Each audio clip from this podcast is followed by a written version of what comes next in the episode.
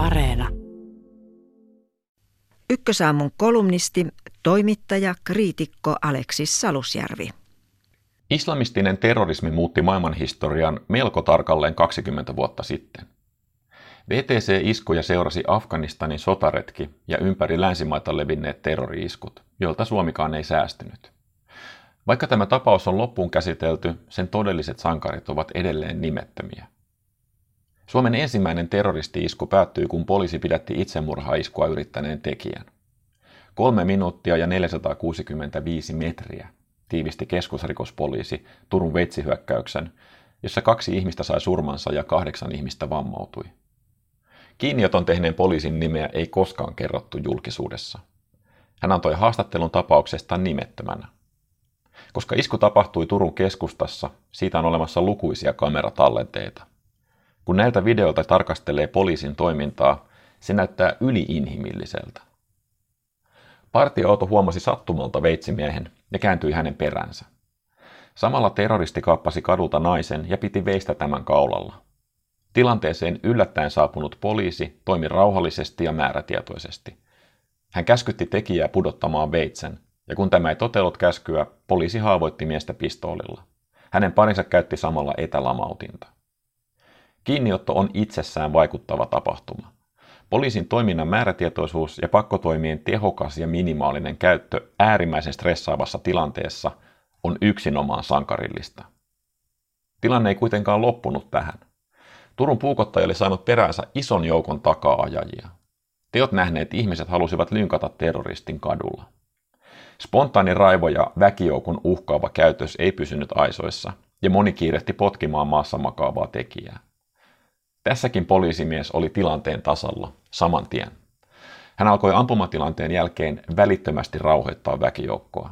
Toiminnan muutos, aseen laittaminen koteloon, pampun esiinottaminen ja johdonmukainen väkijoukon rauhoittaminen pelastivat tekijän hengen. Muutamassa sekunnissa poliisi oli tunnistanut vaaratilanteen, puuttunut siihen, käyttänyt ampumasetta ampuen ainoastaan yhden laukauksen, rauhoittanut väkijoukon aloittanut ensiavun ja soittanut ambulanssin paikalle. Samainen konstaapeli astui myös ensihoitoautoon, jossa hän kuulusteli tekijää koko matkan sairaalaan. Tilanne päättyi vasta leikkaussalissa, johon tekijä ambulanssista vietiin. Kaoottisessa tilanteessa kiinnioton tehneen konstaapelin toiminta vastaa kaikkia ihanteita. Hänen kykynsä reagoida jatkuvasti muuttuvaan tilanteeseen ja kyky ehkäistä väkivaltaa on poikkeuksellista. Suurimmassa osassa maailmaa tekijä olisi ammuttu seulaksi. Hänestä olisi tullut yksi marttyyri lisää islamistien pitkässä listassa. Tästä tapauksesta on kulunut jo niin kauan, että sitä ei enää käsitellä julkisuudessa kuin vuosipäivinä.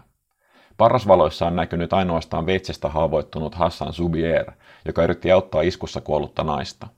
Hän sepitti itsestään lopulta antisankarin. Toista sankaria ei koskaan nostettu esiin. En muista nähneeni yhtä selkeää ja vaikuttavaa sankaritekoa kuin tämän konstaapelin toiminta. Hänen nimeään ei koskaan kerrottu julkisuuteen.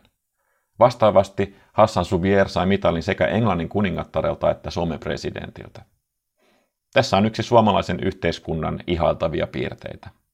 Me odotamme poliisilta sankaritekoja, mutta emme paukuttele niille henkseleitä – emme näköjään edes silloin, kun tapahtuu niin poikkeuksellista sankaruutta, mitä Turun terroriiskussa nähtiin.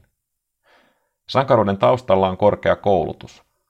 Äärimmäisen hankalan ja monimutkaisen tilanteen purkaminen turvallisesti perustuu poliisin kykyyn lukea tilannetta.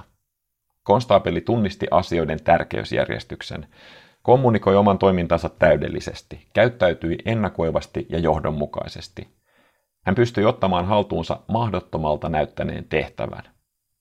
Kostaapeli osasi tehdä itsensä ymmärrettäväksi jatkuvasti muuttuneessa tilanteessa. Hän osasi tehdä oikeat havainnot ja laittaa ne oikeaan tärkeysjärjestykseen. Hän toimi oikea-aikaisesti ja täsmällisesti. Lyhyesti sanottuna, hän osasi lukea tilanteen oikein. Kun puhun lukutaidosta elonjäämistaitona, se tarkoittaa juuri tätä. Poikkeustilanteissa sillä voidaan pelastaa ihmishenkiä.